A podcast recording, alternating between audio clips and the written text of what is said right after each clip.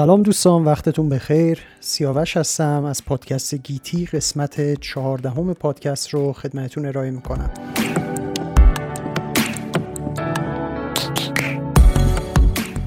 تو این قسمت قصد دارم در رابطه با تکینگی و سیاه‌چاله‌ها یه مقدار صحبت کنم.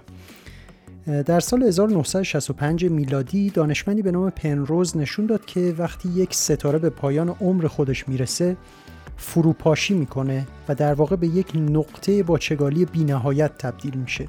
چگالی رو قبلا هم عرض کرده بودم که در واقع مقدار جرمی از ماده هستش که در یک حجم مشخص وجود داره.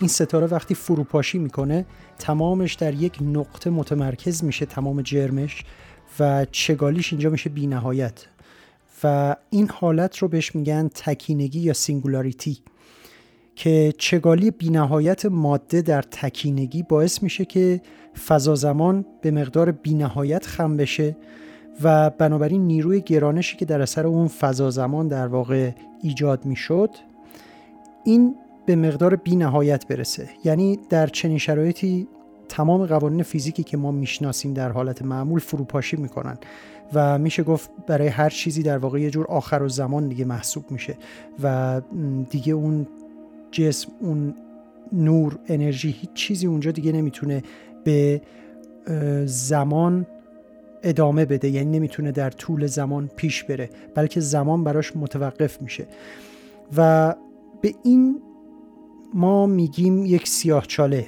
به این شیئی که به صورت تکینگی در اومده و در یک نقطه با چگانی بی نهایت متمرکز شده بهش میگیم سیاه‌چاله. چرا بهش میگن سیاه‌چاله؟ به خاطر اینکه گرانش اون اونقدر قوی هستش که حتی نور نمیتونه ازش فرار کنه. یعنی مثلا اگر مثال دارم میگم، اصلا شدنی نیست، ولی اگر یه چراغ قوه‌ای مثلا بودش اونجا و مثلا فرض بکنید افقی اینو گرفته بودن و روشنش میکردن، نوری که از این چراغ قوه بیرون میومد خم میشد و میرفت سقوط میکرد داخل سیاه‌چاله و چیزی نوری ازش به بیرون نمیتابید تا ما بتونیم مثل ستاره ها نورانی ببینیمش، بلکه در فضا به صورت سیاه دیده میشه. مثلا ممکنه در یک محدوده‌ای ستارگان زیادی وجود داشته باشن ولی یه ناحیه به صورت حالا مثلا گرد سیاه باشه و هیچ نوری ازش نیاد، لابلای این همه نورهای مختلفی که وجود داره، مثلا از پشت زمینه دارن نور میتابن.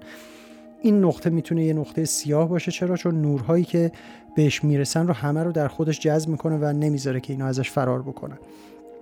حالا این چجوری به وجود میاد این تکینگی؟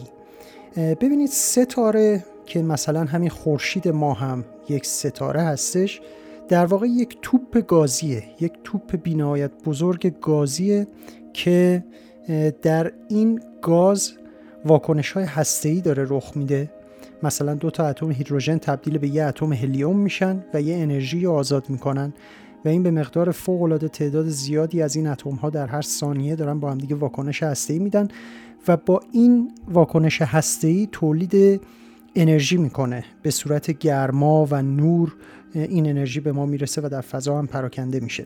در واقع میشه گفت خورشیدی که بالا سر ما هستش یه نیروگاه هسته‌ایه که دائم داره، الان میلیاردها سال داره کار میکنه و با انرژی و گرمای خودش به وجود حیات در زمین کمک کرده. خب حالا این ستاره‌ای که داره اینجوری انرژی اتمی درش آزاد میشه، انرژی هسته‌ای درش آزاد میشه، دو تا نیروی مختلف رو داره همزمان تجربه میکنه. دو تا نیرو اونجا فعالن. یک نیرو نیروی ناشی از این انفجارات هستش که میخواد ستاره رو در فضا پخش بکنه و متلاشیش بکنه، این انفجارات هسته‌ای که در دل این ستاره دارن اتفاق میفتن. یک نیروی دیگه‌ای هم وجود داره که مربوط به گرانش خود این ستاره میشه، یعنی اینکه ستاره به دلیل نیروی گرانشش، همین نیرویی که تو کره زمین ما به وسیله گرانش چسبیدیم به سطح زمین و توی فضا رها نمیشیم، این همون نیرو به میزان خیلی خیلی بیشترش مثلا در خورشید، در هر ستاره دیگه‌ای وجود داره که این ستاره رو منسجم نگه داشته، دور هم نگه داشته این گازها رو که پخش نشن توی فضا با اون نیروهای انفجاری عظیمی که وجود داره.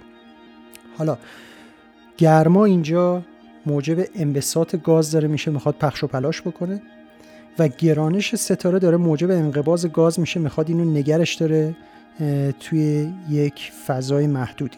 این باعث میشه که این دو نیرو تا زمانی که با هم مساوی باشن، حجم ستاره ثابت میمونه و بعد از مدتی در پایان عمر ستاره که اون سوخت هسته‌ایش کاهش پیدا میکنه، مثلا فرض بکنید همه اتم‌های هیدروژنش دیگه تبدیل به هلیوم شدن، دیگه اتم هیدروژنی نیست. البته این فرایند ادامه داره، من دارم ساده‌اش میکنم. اینجور مواقع این توازن نیروها به هم میخوره. از یک طرف دیگه اون نیروی انفجاری شدید وجود نداره که بخواد ستاره رو پخش و پلا بکنه، از یه طرف دیگه گرانش همچنان وجود داره. مواد ستاره چیزی چندان کم نشده، درسته که یه مقدارش به صورت انرژی در فضا رها شده ولی اون قابل چشم‌پوشی این مقدار و گرانش ستاره الان داره سعی میکنه که ستاره رو درون خودش منقبض بکنه و فشرده بکنه. به این حالت ما میگیم که موازنه بین دوتا نیرو به هم ریخته و ستاره به درون خودش داره فروپاشی میکنه، یعنی داره به درون خودش میریزه و شروع میکنه به انقباض بسیار شدید به درون خودش و این انقباض میتونه انقدر شدید بشه انقدر شدید بشه که به صورت یک کوتوله سفید در بیاد، به صورت یک شیء بسیار بسیار متراکم و با چگالی بالا.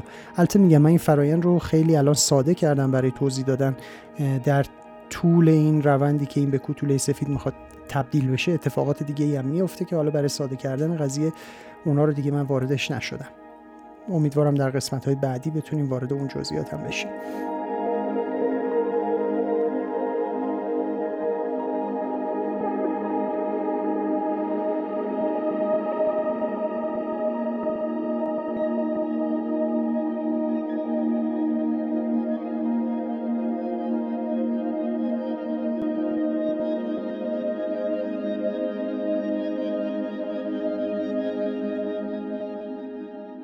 خب این در واقع نظریه تکینگی بودش، سینگولاریتی، که استفان هاوکینگ دانشمند معروف فیزیک بر اساس نظر پنروز و یه دانشمند دیگه‌ای به نام لمتره و با محاسبات ریاضی اومد اثبات کرد که نه تنها یه ستاره میتونه به تکینگی منجر بشه، بلکه اگر زمان رو ما به عقب برگردونیم کل این ستارگانی که در عالم وجود دارن، یعنی همه کهکشان‌ها و اجرام موجود در گیتی و ستارگان و سیارات، میتونن از یه تکینگی ایجاد شده باشن که مثلا به دنبال انفجار بزرگ موجب پیدایش همه چیز شده. یعنی در واقع انگار که امکان این وجود داره که تمام این چیزهایی که ما داریم در جهان میبینیم در یک زمانی بسیار بسیار دور همش در یک نقطه متمرکز بوده، یا یک اتم اولیه که میگه اندازه یک اتم بوده، همه این چیزها همه در یک نقطه متمرکز بوده. و این یکی از کارهای هاوکینگ، یکی از کارهای مهمش این بود که نشون داد بیگ بنگ یا همون انفجار بزرگ که باعث پیدایش جهان شد، مثلا از اون تکینگی که وجود داشت، فقط شروع سه بعد طول و عرض و ارتفاع، یعنی در واقع فضا نبود، بلکه حتی شروع زمان هم بود. یعنی تا قبل از اون زمان اصلا وجود نداشت، چیزی ماهیتی به نام زمان وجود نداشت و زمان هم از خود این انفجار بزرگ و از این تکینگی بزرگ به وجود اومد. لذا حالا اینجا یه در واقع گریزی بزنم به اون سوالی که خیلی مطرح میشه، میگن قبل از بیگ بنگ چی بوده؟ یعنی اساساً جهان ما از چی به وجود اومده؟ و قبل از این که مثلا این تکینگی ایجاد بشه و این انفجار بزرگ رخ بده قبلش چی بوده؟ اینجا میشه گفت که دیگه با این توصیفاتی که استفان هاوکینگ داشت در واقع این سوال یک سوال بی مفهوم میشه، چون ما داریم میگیم قبل از آفرینش زمان چی بوده؟ دقت بکنید، قبل از آفرینش، خود قبل از یعنی از نظر زمانی پیشتر از یه چیزی، و وقتی که زمان خودش هنوز به وجود نیومده بوده و اصلا چیزی به نام زمان وجود نداشته، خب چطور میشه در مورد قبلش سوال کرد؟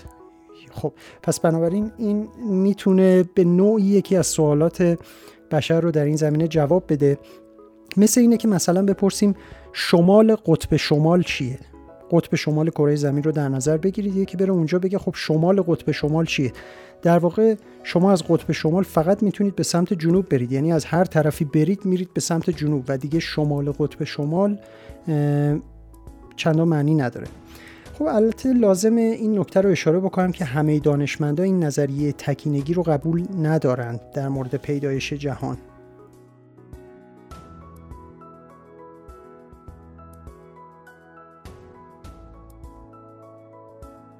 مثلا در سال هزار و نهصد و چهل میلادی سه نفر دانشمند با رد نظریه بیگ بنگ اومدن یه تئوری به نام وضعیت پایا یا وضعیت ثابت steady state theory رو مطرح کردن. بعد اونها جهان همیشه بوده و همیشه هست و همیشه هم خواهد بود و همیشه در حال بزرگ شدن بوده و همیشه هم ماده از هیچ در اون در حال به وجود آمدن بوده و چون همزمان با بزرگ شدن جهان ماده جدید هم از هیچ به وجود می اومده، لذا چگالی جهان نه کم می شده و نه زیاد، بلکه چگالیش همش در یک وضعیت ثابت و پایا بوده. خب نظریه اینها هرچند عجیب غریب به نظر میاد تا حدودی میتونه درست باشه. مثلا اینی که ماده از هیچ به وجود میاد، خب توی کوانتوم الان این موضوع نشون داده شده، با اینکه میگم عجیبه و قابل تجسم نیست و اصلا قابل توجیه نیست، ولی نشون دادن که از هیچ ممکنه ماده به وجود بیاد. تا اینجاش مشکلی نداره، ولی یه سری اشکالات خیلی اساسی بهش وارده که مثلا استیون هاوکینگ اومد این تئوری رو رد کرد بر این اساس که گفت اگر اینطوری بوده باشه جهان، قانون دوم ترمودینامیک نقض میشه. چرا؟ قانون دوم ترمودینامیک میگه که بی‌نظمی یا انتروپی همیشه در جهان در حال افزایش هستش. یعنی اگر یه سیستمی رو شما به حال خودش رها بکنید، مثلا جهان ما رو به حال خودش رها بکنید، میره به سمت بی‌نظمی. مثلا اگر میز کارتون رو به حال خودش رها بکنید، میره به سمت بی‌نظمی، یعنی وسایل روش نامنظم میشن، خودکار در یه گوشه است، تلفن میره یه گوشه دیگه، مثلا چسبی که روی میزتون هستش مثلا جابجا میشه، جاش دیگه اونجای اولی که گذاشته بودید نیست، ورقای کاغذ ممکنه پخش و پلا بشن و به این صورت بی‌نظم میشه روی سطح میز. هرچند شما میتونید نظم رو به وجود بیارید، ولی نیاز به صرف انرژی داره. ولی بعد از اینکه نظم به وجود اومد، باز در طول روزهای آتی میره به سمت بی‌نظمی و دوباره بی‌نظم میشه. و مثلا اینطوری نیست دنیا که اگر کاری به کاری چیزی نداشته باشید بره به سمت منظم شدن، و در واقع این رفتن به سمت منظم شدن نیاز به انرژی و یک کاری داره. و استیفن هاکینگ نظرش این بود که اگر جهان ما همیشه بوده باشه، یعنی از بی نهایت سال قبل تا الان بوده باشه، الان دیگه باید در حالت ماکسیموم آنتروپی باشه، یعنی ماکسیموم بی‌نظمی، یعنی ماده و انرژی باید همه جا به صورت یه نواخت پخش شده باشن و نه مثلا در قالب ستارگان و کهکشان‌ها و مجموعه‌های منظم سیاره‌ای و اینها، اون چیزایی که الان داریم می‌بینیم. مثلا کهکشان یک مجموعه کاملا منظمه، یا یک منظومه منظومه ستاره‌ای، مثلا منظومه شمسی که یه خورشید هستش، بعد دورش سیارات عطارد، زهره، زمین، مریخ، مشتری، زحل، اورانوس، نپتون دارن میچرخن. اینها دیگه نمیتونسته وجود داشته باشه و الان باید همه چیز پخش و پلا بود. پس بنابراین گفتش که این نظریه حالت وضعیت ثابت یا وضعیت پایا steady state theory نمیتونه درست باشه بر این اساس. خب اینا مواردی بودش که در مورد پیدایش جهان و اصلا سازوکار جهان هستی خدمتتون عرض کردم. امیدوارم براتون مفید بوده باشه. لطفاً به سایت ما سر بزنید به آدرس گیتیکست دات کام، اسپلش هست جی آی تی آی سی ای اس تی دات کام. در اونجا شما میتونید کامنت بذارید روی اپیزودهای مختلف و از طریق لینک هایی که قرار دادیم میتونید به انواع اپلیکیشن هایی که برای پخش پادکست گیتی میشه ازشون استفاده بکنید وصل بشید.